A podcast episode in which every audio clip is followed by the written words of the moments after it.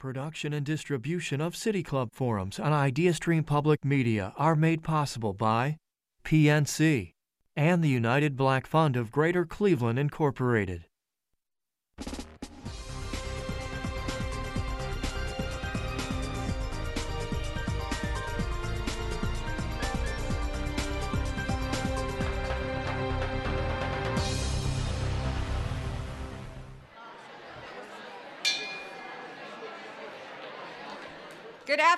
Everyone, and welcome to the City Club of Cleveland, where we are devoted to conversations of consequence that help democracy thrive. It's Friday, September 29th, and I'm Lillian Kuri, President and CEO of the Cleveland Foundation.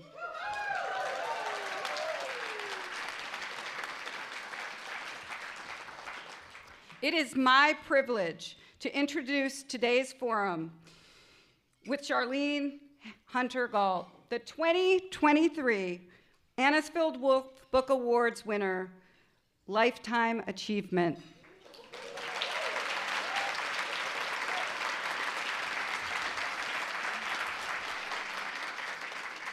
It is also fitting that today is the Steve Minter Endowed Forum at the City Club. As you may know, Steve Minter served as president and executive director of the Cleveland Foundation for nearly two decades. He became the first African American president of any U.S. community foundation. We are delighted that today's forum with Charlayne is in his legacy. The Anisfield Wolf Book Awards remains the only prize that recognizes books that made significant contributions to the understanding of racism and human, and human diversity. Poet and philanthropist Edith Anisfield Wolf established the book prize in 1935 to reflect her family's commitment to social justice. Winners of the prize have included such notable writers as Zora Neale Hurston, Langston Hughes, Martin Luther King Jr., Maxine Hong Kingston, and Isabel Allende, as well as Nobel winners Wole Soyinka, Nadine Gordimer, and Toni Morrison, just to name a few. Since 1965, the Cleveland Foundation has proudly administered the prize. Our esteemed guest today, Charlayne Hunter Gault, first made history in 1961 when she and Hamilton Holmes desegregated the University of Georgia after mounting a successful legal challenge that granted their admission.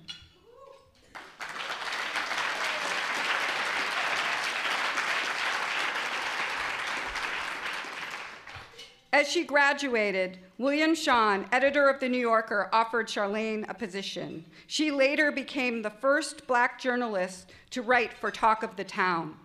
Today, Charlayne is a veteran journalist who has worked for The New York Times, PBS, NPR, and CNN.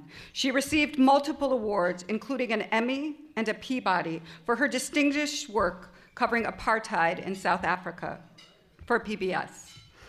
In her latest book, My People Five Decades of Writing About Black Lives, Charlayne chronicles her lifelong commitment to reporting on Black people in their totality. From the civil rights movement to the election of Barack Obama to backlash. Joining us for the, today's forum to moderate is Helen Maynard, an editor at Signal Cleveland. Helen is a longtime journalist having reported for News 5 in Cleveland and ABC News. Members and friends of the City Club of Cleveland, please join me in welcoming Charlayne Hunter Gault and Helen Maynard. Helen.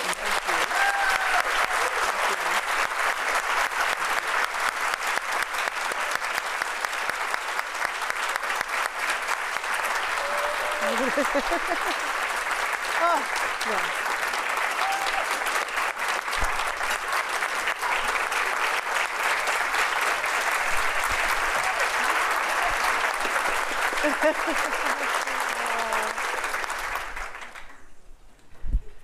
What it as a, a, pleasure it is to be here with you today, Charlayne. And I have to bring up something that apparently came up last night. I understand you're starting a new campaign that we all want to know about. that you might be the next president of the United States? Well, I mean, you know, you get to be 81, and um, there are other people who are 81 who are doing things in the country. And I like that other person sometimes trip when I'm walking up the steps, and sometimes I forget a word or two, and sometimes I just, uh, you know, enjoy myself no matter my age. And so I figured that watching someone else that age, maybe I could be POTUS too. Why not? but then I decided that it would be great to have a woman president, wouldn't it? And I mean, there are some around, and I think I could do it, but I think there's someone else who could maybe do it almost as good as me. Ah. anyway, never mind. Enough politics.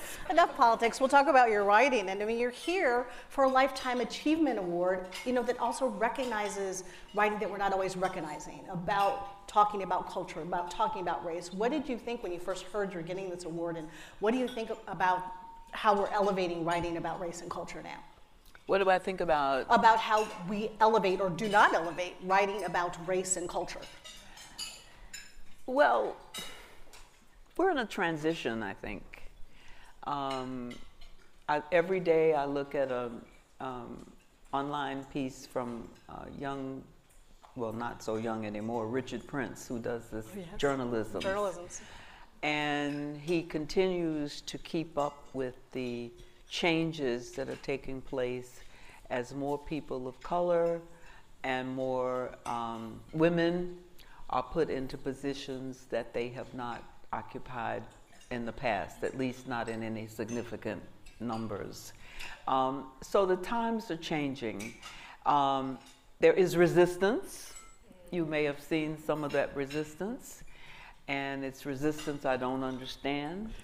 Uh, because I think that no matter what your political beliefs are, your political affiliations, or your political objectives, you need good information. My colleague, Jim Lehrer, who is now, as you know, uh, resting in peace with so many of our you get to be 81, you got a lot of friends resting in peace. Um, but Jim used to say, give people good information and they'll do the right thing. Now, you could debate what is the right thing. But that's what we journalists exist for to give people options, not to tell you how to think, but to give you good information so that you can make your own decisions. And that's how I started early on in life. I started in Atlanta, Georgia, um, shortly after I had. And I thank you so much for using the word desegregate because we did not integrate, we desegregated. They're still integrating. They haven't integrated yet.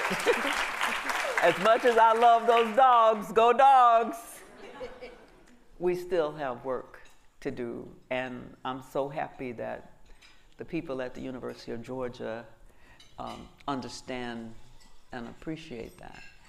But when I first went there, um, although I did develop some friends, especially in the journalism school, I went to work for the student newspaper, the Red and Black, and none of the students wanted to work with me. Now, either because they were concerned about how their friends might think of them, or I don't know, I never asked. But in the interim, the Atlanta student movement had begun. And that's when the young people, this was 1961, and the young people were demonstrating to end the separate but equal lie.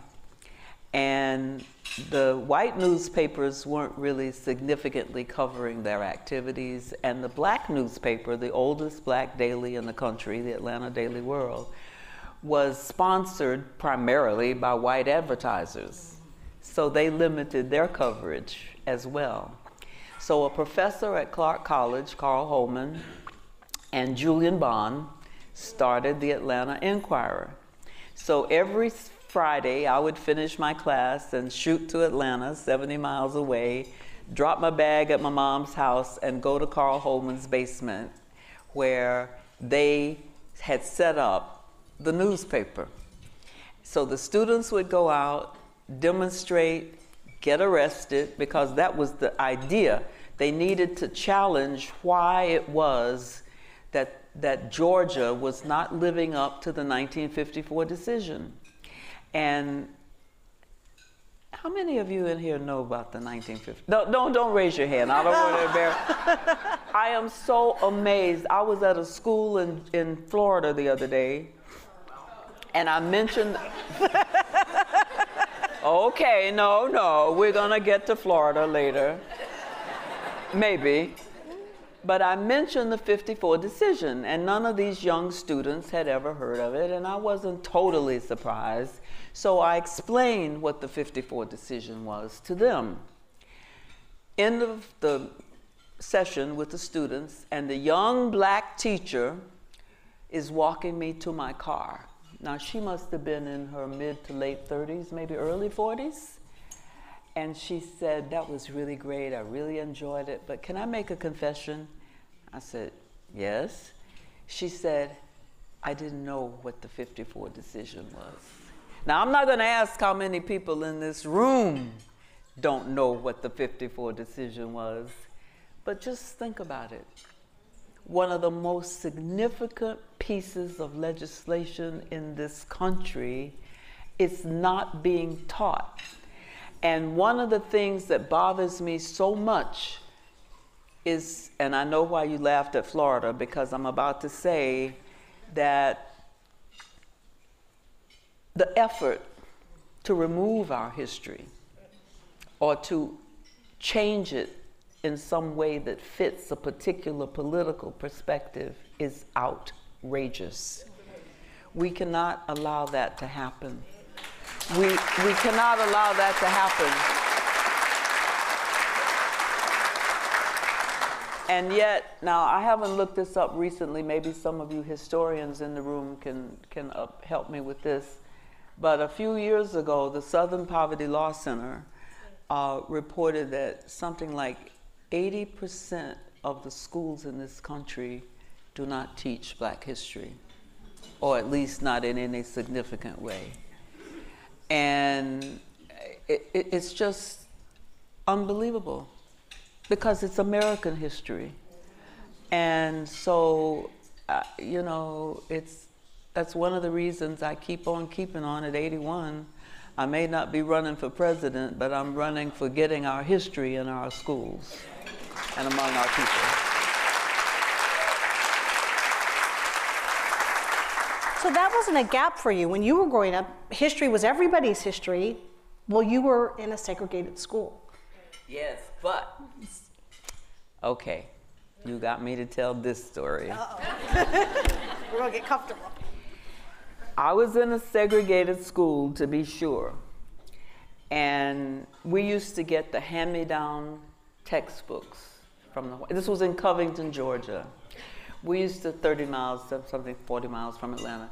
We used to get the hand me down textbooks from the white schools, often with pages missing. And so every year, um, my school, the black school, would have a fundraiser to make up for some of the deficits. And whichever family raised the most money, their child would be crowned king or queen. Now, my father was serving in the military, and last night we had a wonderful gentleman in the audience who served in World War II, and I didn't get a chance to ask him if he knew my father, but that's where my father was in World War II, fighting for a country that didn't recognize him as a full citizen. But neither, nevertheless, um, we're, we're, my mother and grandmother go all around this little town, Covington, Georgia. They knew all of my uncle's girlfriends. and of course, they didn't know each other. so they would go to them, and this night comes, and everybody's counting the nickels and quarters and dimes, and I'm nervous, and all of a sudden I hear, and tonight, We have a new queen. It's Charlayne Hunter. Well, the reward was a Bulova watch. Now, as I said, my father was in the military, so my family had a little money. So the Bulova watch didn't mean anything to me. But the diamond tiara, I wore it every day, so many days that my girlfriends in class got so mad at me. They, they threatened me, and I didn't want to get beat up because they could do that. So I took off the physical crown. But the notion that I was a queen, you got, you know, you got me. The notion that I was a queen took up residence in my head. So when I walked onto the campus of the University of Georgia and they were yelling the N word, go home, I was looking around for who they were talking about because I, I, knew I was a queen, right? So that, that couldn't be me. And so from, again, 81 years old, y'all, you ladies in here, work to get 81, okay? Because it can be so much fun. For my 81st birthday, you ready for this? The queen decided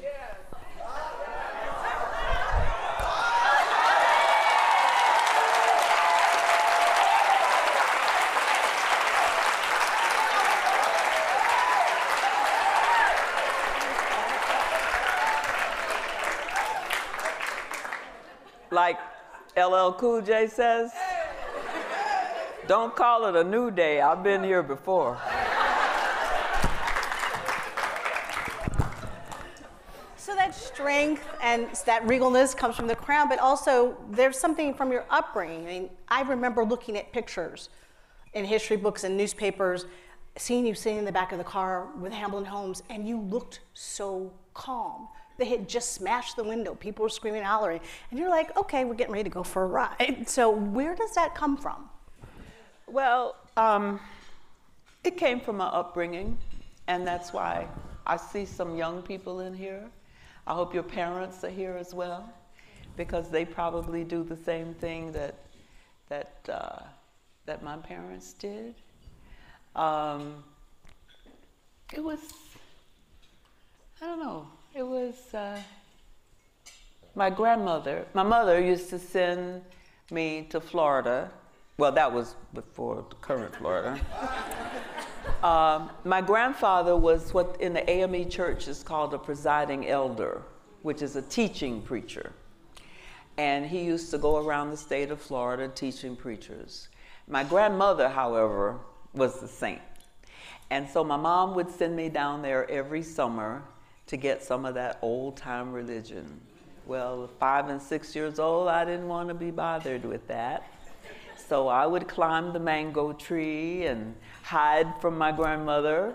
But eventually, I'd have to come down out of the mango tree, having eaten the raw mangoes, and my mouth be going like this. And my grandmother would teach me, make me learn a Bible verse every day. So the night that the students rioted outside of my dormitory at UGA, and they finally, they took their time dispersing the crowd, believe me. But eventually, they dispersed the crowd with tear gas. And the students were told to change their sheets because of the tear gas. I didn't hear any of that. And then they came and got me. And they had thrown bricks through my window and so I knew that the crowd was an angry, uncontrollable crowd. But when the tear gas came and they would, they theoretically, or at least ostensibly, were dis, uh, disbanded, they came and got me to take me to pick up Hamilton. The girls had to live on campus. This was the days of the magnolias, and they had to be treated like magnolias. But the boys didn't have to live. So Hamilton lived with a black family about five minutes from my dorm. So when we got to his place, uh, he didn't even know that there had been a riot. But we get driven back to Atlanta by the state patrol, get to my home about two o'clock in the morning. Then the next morning, the journalists are all over our yard to find out what had happened the night before at University of Georgia. And so one of the journalists said to me, well, how scared was it? How, how scared were you? I said, wasn't scared. And you know, you, you learn lessons as a young person, young people over there, that stay with you, right? So when they, and, and sometimes you don't even know what you've learned. It's just internalized and in your brain, and there it is. And so when they said, Well, why weren't you afraid? And I suddenly realized my grandmother had taught me, Yea, though I walk through the valley of the shadow of death, I will fear no evil. I, I wasn't even conscious. But that's how important teaching our young people really is. You don't ever know where your lessons are going to appear in them, but it's, it'll be there. And as I said, I was five and six years old when my mother sent me to Florida to learn these things from my grandmother, but they stayed with me. And that night, and, and on my way out, as I said, all the girls had, they put me in a room by myself on the first floor. It had been the student government building union uh, room, two rooms actually, and the girls were accusing them of discriminating because I had a kitchenette. I wasn't allowed to go. They didn't desegregate the cafeteria, in, you know, initially. And I had a bathroom with a tub and a shower, whereas they had to go out in the hall and all shower together and stuff. So they were accusing us of discriminating against them because they didn't have all these private things. But, but, and so when we were walk, I was walking out with the with the guard, with the, with the dean. The girls had come down after they had taken their sheets off of the bed, and as I walked past them, and they were in a semicircle, and I was heading to the door. One of them threw out a quarter and said, "Here, Charlayne, go upstairs and change my sheets." And I just kept walking, yea, though I walked through the valley. But I want to say something else. Because I think that nowadays we generalize too much. We talk about white people, we talk about black people. We don't make distinct, well, I'm generalizing too. but I hear that much too much. And I want to say while I'm in my dormitory, because at 81 I forget a few things every now and then. That's my husband. What's your name? Uh, he's taking notes to tell me what not to do next time I speak. I'm sure that's what he's doing. um, that's one of them.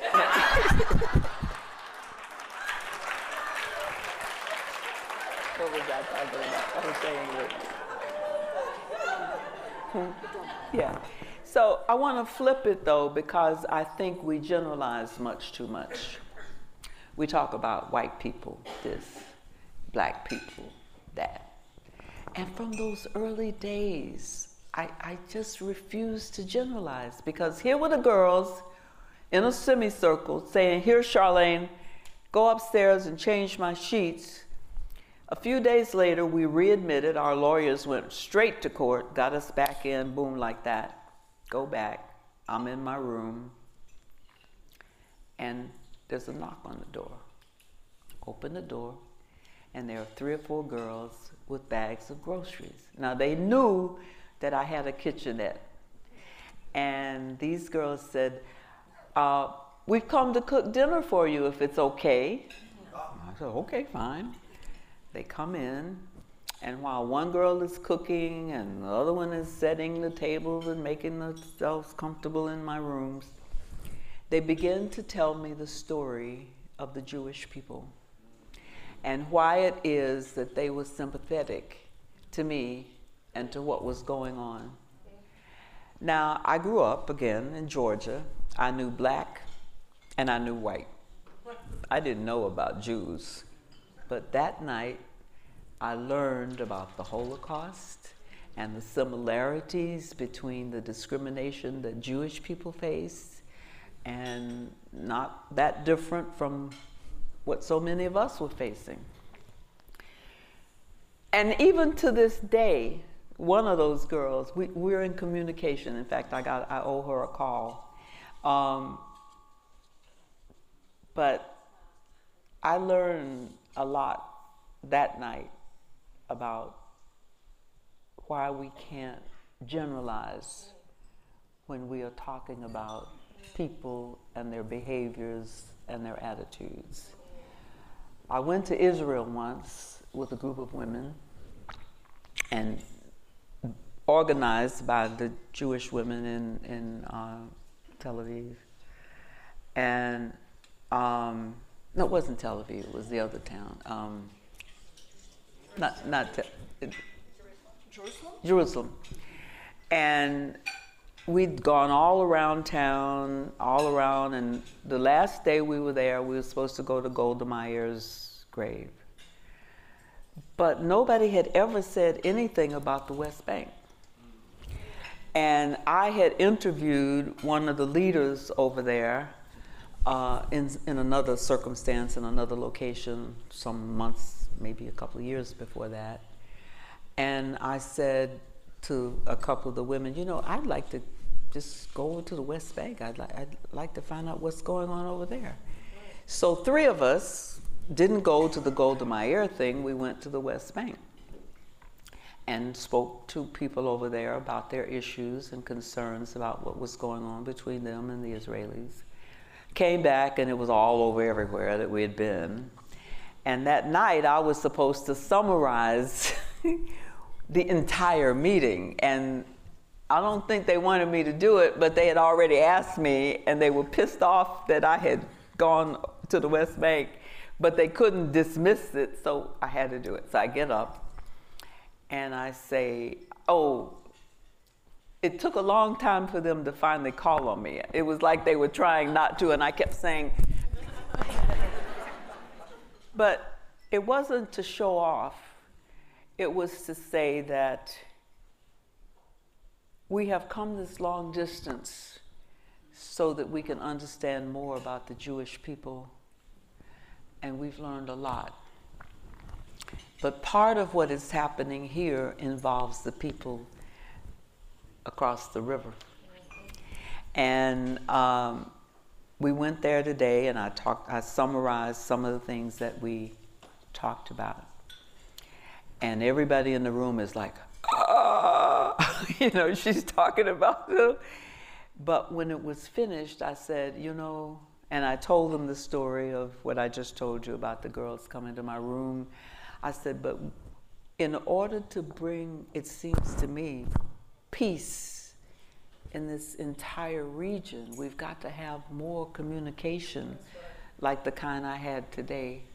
And so I hope that the next time I come, if I'm invited again, I would like us to include a trip to the West Bank. Or maybe bring them over here. And in the audience was uh, the head of the military in, in um, Israel and several other officials. And there was a silence when I finished. Pause, silence, and then all of a sudden the generals got up and the other people got up and everybody started applauding. Now, I haven't been back. and so I don't know, and I know there's problems going on, as you've just seen. One journalist was killed, and by, I hope by accident. But um, communication is the key. And we have to figure out how we communicate with people we don't know, people whose history we don't know.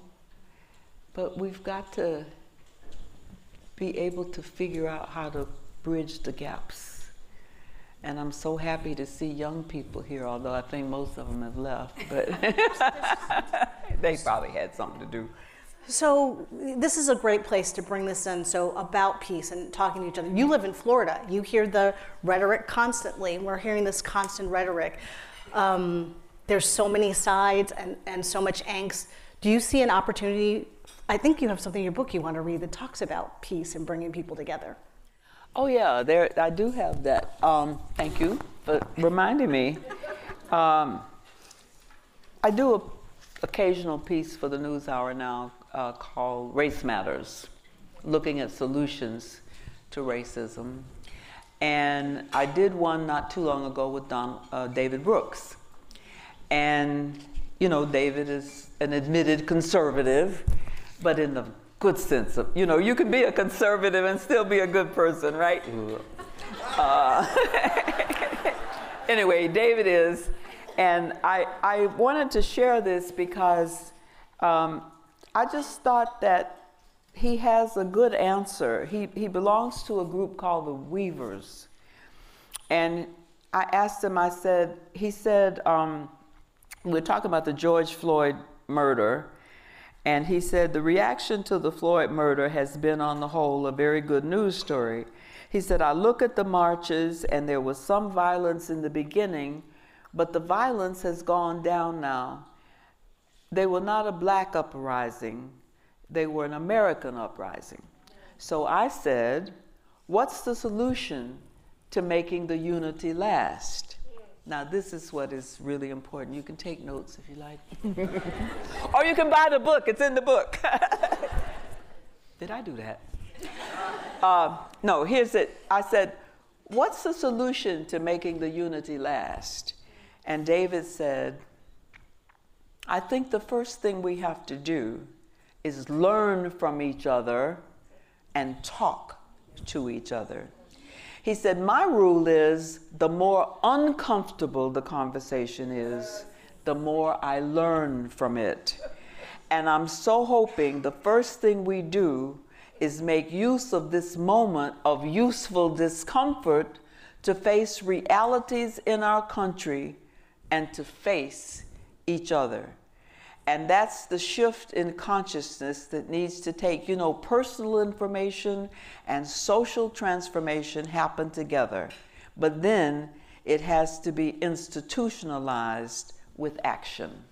And I just, I thought that was, now that's coming from a man who is a self identified conservative, but if you've seen him on the NewsHour, you know, he and Jonathan occasionally agree. Uh, and when they disagree, it's usually polite.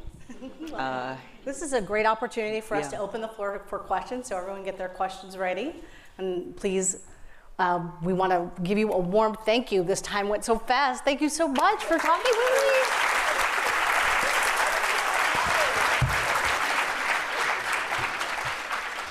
Thank you so much. What a delight to have the two of you here on stage.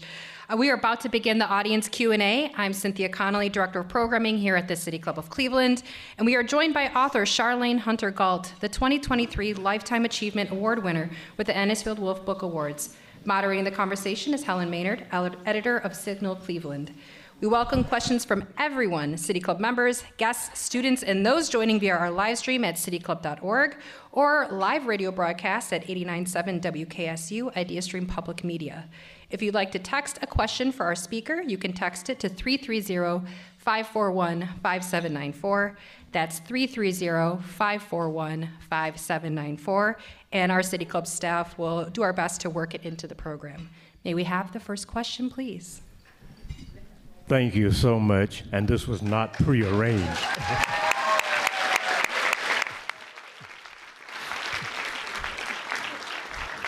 Would you, and thank you from those days at the University of Georgia down to now, would you comment on your experience and Ron's experience in South Africa on special assignment, but in, two, in different lanes, and your interaction and friendship with President Mandela.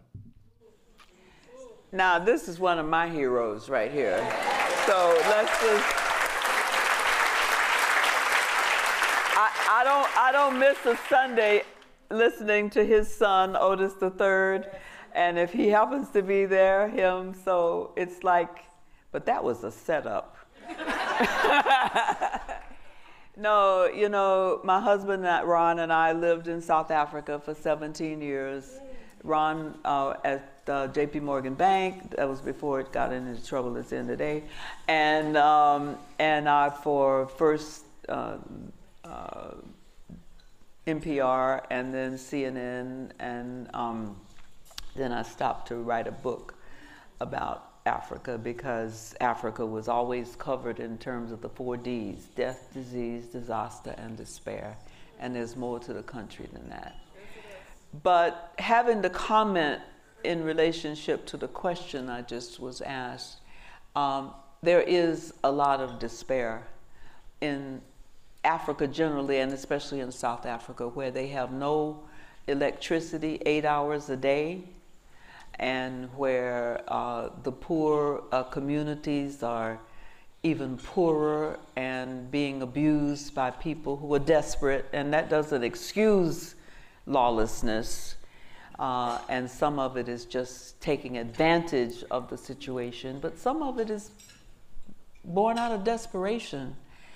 And so it's a very difficult time, including a lack of principled leadership. And the people who are now challenging the leadership, which is, as I said, unprincipled for the most part, um, are similarly unprincipled. Don't quote me, please. I don't plan to go back anytime soon, so you can quote me. Um, no, it's, it's, a, it's a challenging time for the country because the country has major problems, and yet the leadership is not living up to its responsibilities of ensuring that all of the citizens are taken care of. So it's a place, there are organizations that we can, you can participate, you can help support with money or you know, publicity or whatever, but, um, you know, it's, it's, and then you asked about Mandela. Uh, there have been some back, even today, some backlash against his leadership, but I think that um, when I think that the sacrifices that Mandela and his people who went to prison for freedom for the country and against apartheid did a great job. And I know that Americans don't like Thabo Mbeki because of the position that he took on um, HIV, but uh, he was principled. He was not corrupt. And he took an incorrect position on AIDS, but um, you can't accuse him of the things that the current leadership is guilty of. Um, and the, the people who are standing in line to succeed the current president are in no better shape. Uh, Mandela left a legacy, and I'll tell you a real quick story. Um, when I first sat down to interview him, you know, when he gets out of prison, everybody in the world wants to interview him. And my editor, my producer called me in New York and said, "You heard the news? De Klerk is fleeing, uh, freeing Mandela." I said, "Have you made a reservation?" She said, "I got a reservation." About that time, my editor called Les Crystal and he said, You've heard the news? I said, Yes. And Jackie's made our reservations to get, you had to go then to London and then down. You couldn't go straight like you can now. And so I said, Okay. He said, Well, let me just talk to Jim, Jim Lehrer, and I'll get back to you. So he calls back and he said, Jim said that, you know, PBS always struggling for, you know. He said, Jim said you can, he, they can only afford to send you if you can guarantee an interview with Mandela. I said, Of course I can guarantee an interview with Mandela. Anyway, well, I had kept up with them over the years as, as time had gone. I'd been there in 85. So we get there, and I said to them, Look, I want to be the last one because there were journalists from all over the world there. And I said, and everybody else was getting 10 minutes. I said, Could I get half an hour?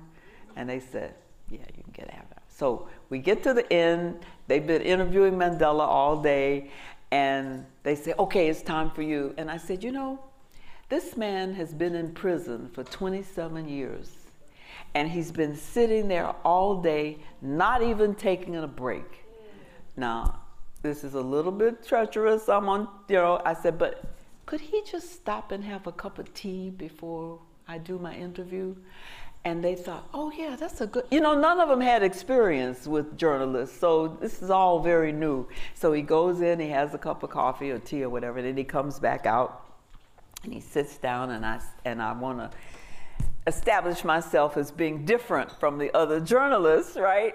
So I said, I start to say, um, Mr. Mandela, you know, um, I come out of the American Civil Rights Revolution, and before I could get the rest of it out of my mouth, he says, "Oh, do you know Miss Maya Angelou?" now, the truth of the matter is, I didn't know her personally, but of course I knew her work. So I said, Oh, yes, sir.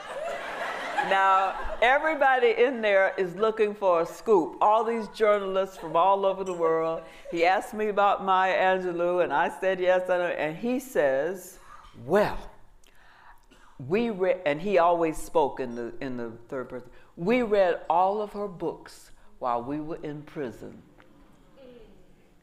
And I said, Ooh, I just got a scoop. Nobody else had anything about what he had been doing while these, you know, they were all asking him political questions, you know, but I had something nobody else had. And then we began to have uh, a good friendship. And of course, the, um, the uh, woman who he hired to help bridge the gap between the apartheid people and the liberation people hated me because every time Mandela would see me, he would respond to me, but she wanted to be the one to make the decisions about who he talked to. Um, so every time he had a press conference, I would make a point of going up to him and whispering something in his ear. and one time, I went up to him and I said, Madiba, I said, I saw he was early 90s. I said, You read that whole thing without even a, no glasses. What did you? He said, Oh, I have a very good doctor. His name is so and so. And I said, Because I'm, you know, getting to the point. He said, Well, this is who he is. And you call him and you tell him I. T-. And meanwhile, she's going nuts. But anyway, I didn't even mention her name because I can't even remember it. But um, we had a very good relationship. And I think that despite the fact that there's some brushback now about him, that's that's just the way life is, and I think that he will always have the position that he and Dr. King and all of those who have fought for equality and human rights uh, deserve to have. Okay, I think we have another question. And I'll be brief in your answer. I'll try to be. You have been my hero for 60 years. I was a junior in high school in Atlanta, Georgia when your courage in the face of rioters brought down the entire legal framework of American apartheid in Atlanta, your courage kept my school open and integrated for my senior year, where I happened to be editing the school newspaper. in one of the first four desegregated schools in Georgia. Thank you, and I'm so glad to finally see you in person. Well, thank you.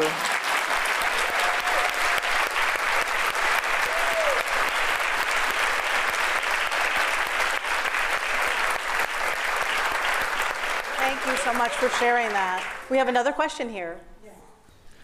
I too hail from an Atlanta, Covington, Orlando family. Um, my father was accepted by UGA Law School in the mid 1940s. Ooh. And when it was discovered that he was black, and I don't know how they couldn't figure out because he was a Morehouse grad, uh, his admission was rescinded, and he was given financial support to attend law school in the North, which I have since heard was a fairly common practice. So he graduated from law school here in Cleveland. Mm. I just had to take this opportunity to thank you for having the courage to walk through the open door that my father helped to crack open. I too am one who had to walk through a cracked open door after the assassination of Dr. King mm. um, in the Ivy League. So I know what it must have been like for you. So thank you. You're my hero. Thank you. Thank you for sharing. Thank you. Trying to get to as many questions as possible. We have another question. Um, you talked about earlier about um, trying to change black history in schools. Talked about you know change to make it politically. How would you understand? How would you say we can bring dignity back to our young people? How to bring dignity, Dignity. back to young to, well, to our young people. All the things that you went through, through going through a segregated school system. I mean, segregated college. Now, how we as our young people can appreciate about bring, having dignity for themselves. What of all the things that you went through. What would your advice would be? So, like, yeah, I think if you summarize it, we aren't seeing ourselves. Is it important to see ourselves, and how do we see ourselves, and how can we how can we teach younger people better to relate to the world? Well, that's why I think we have to fight these efforts to either eliminate or remove some of our history from the schools. I mean, even Toni Morrison, didn't somebody just mention Toni Morrison in here a few minutes ago? She's being blackballed in some schools in the South. And probably everybody, anybody you can think of who's done wonderful contributions to our literature and to other aspects of our lives are being eradicated, eliminated uh, from schools. And I think that's what's important to keep those in there and to keep fighting. Because I keep saying that our history is our armor. That history, going back to the first slave ships, we've got a history that even though it there are times in it that are depressing and sad, like slavery and all of that, we've also had people who fought against the systems that keep every keep some of us down. And that history needs to be taught. And if we are properly taught, then I think our society is going to be a better place for all of us. But if you keep eliminating stories and authors and people who have interpreted our lives and our s- circumstances, it's not going to happen. So that's a fight that needs to be fought on a daily, hourly basis in radio and television and every single place you can think of because our children are being denied their heritage. Mm-hmm. And that's black kids and white kids and Asian kids and Indian kids. It's all of our people.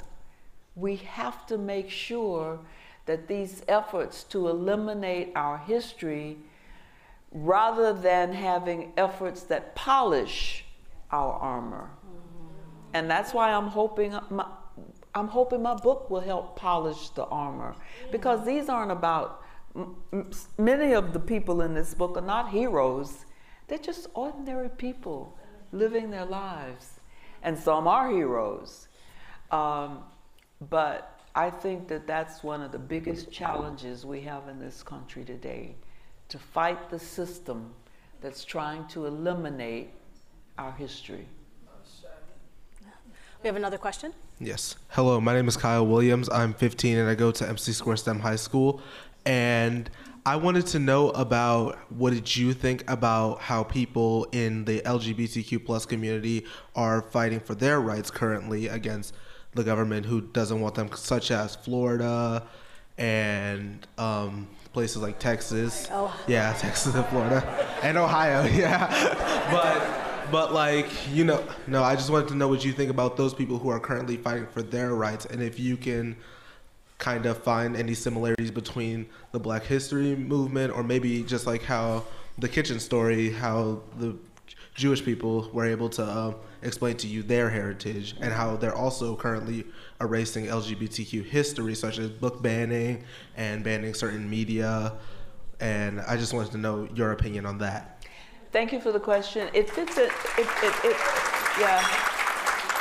It, it, it's a part of this total thing that I've it, there's no difference. I mean, in, in my book, uh, there's, a, there's a piece that I did about the LGBTQ people in, in, in South Africa.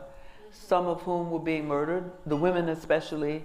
Uh, were being raped and murdered, and um, I went around with a bunch of them uh, as they were attempting to see if they couldn't create systems that were more protective of them. And so it's no different. I mean, it's the same. Discrimination is discrimination. Whether it's against LGBTQ people, or whether it's against black people, or Asian people, or whatever. Discrimination is discrimination against people.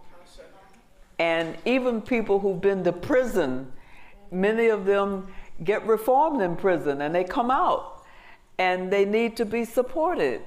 And so it's very important to be educated to your community and your surroundings and the people and what they're going through so that you can be supportive of them. They're people, people too, right? Yeah.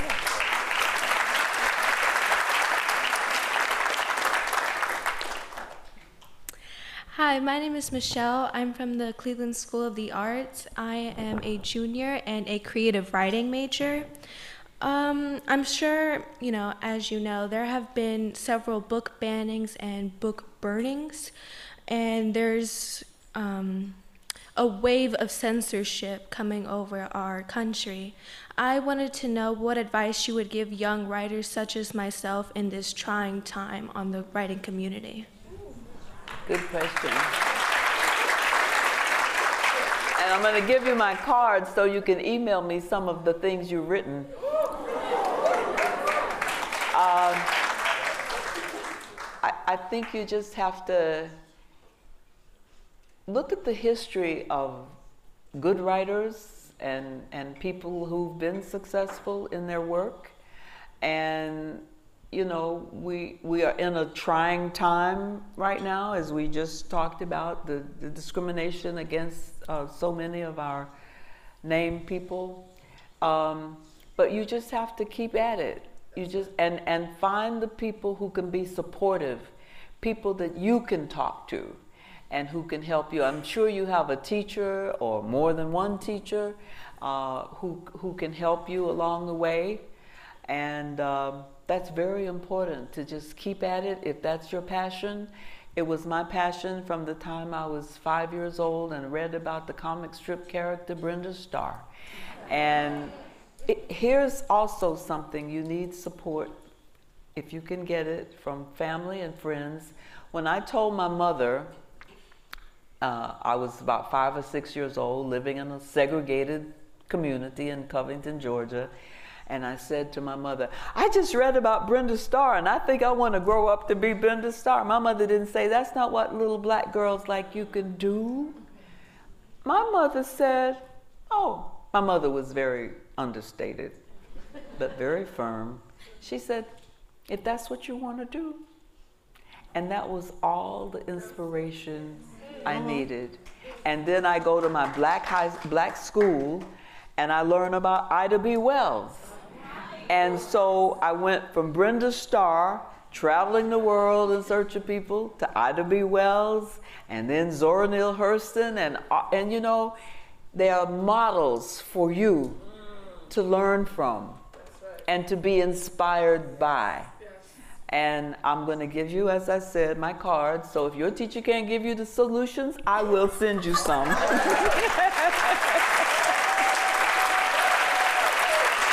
Uh, today's forum is presented in partnership with the Anisfield Wolf Book Awards and is part of the City Club's Authors in Conversation series presented in collaboration with Cuyahoga County Arts and Culture and Cuyahoga County Public Library. Today's forum is also the Stephen A. Minter Endowed Forum. Mr. Minter spent his life in pursuit of justice. He was the first African American to lead the Cleveland Foundation, the Cuyahoga County Welfare Department, Massachusetts Public Welfare Commission, and what's now the American Public Human Service Association. He was also the founding undersecretary of the U.S. Department of Education. We are grateful to those who endowed this forum and to the Minter family, we have Robin here with us today, for their long standing support of the City Club.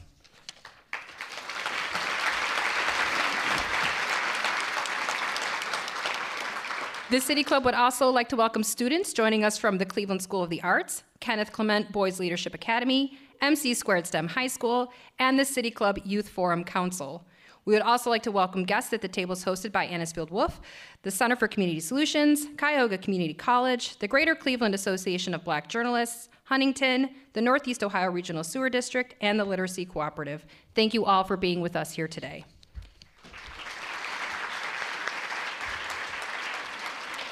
Next week, the City Club has four forums for you, all of which you can check out at cityclub.org. But first, on Wednesday, October 4th, the City Club will be back at the Happy Dog in the Gordon Square Arts District. This will be our 10th year of hosting free Happy Dog Takes on series, and that evening we'll be taking uh, uh, we'll be talking about the important role independent venues serve our communities as third spaces and the live entertainment ecosystem. Idea Stream's Amanda Rabinowitz will lead the conversation with Sean Watterson of Happy Dog and Cindy Barber with the Beachland Ballroom. And just announced, the City Club's 2023 annual meeting and community open house will be hosted on Friday, October 27th. Um, we will have Craig Hassall, President CEO at Playhouse Square, in conversation with Dan Moulthrop here at the City Club about the intersection of free speech and the art of the spoken word. Immediately following the forum, you are all invited to, invited to join us for a celebration, reception, and free community open house from 1 to 4 p.m. Help us welcome us into our new home right here in Playhouse Square. You can learn more about this and other forums at cityclub.org. Thank you, members and friends of the City Club. My name is Cynthia Connolly, and this forum is now adjourned. Have a good weekend. For information on upcoming speakers or for podcasts of the City Club, go to cityclub.org.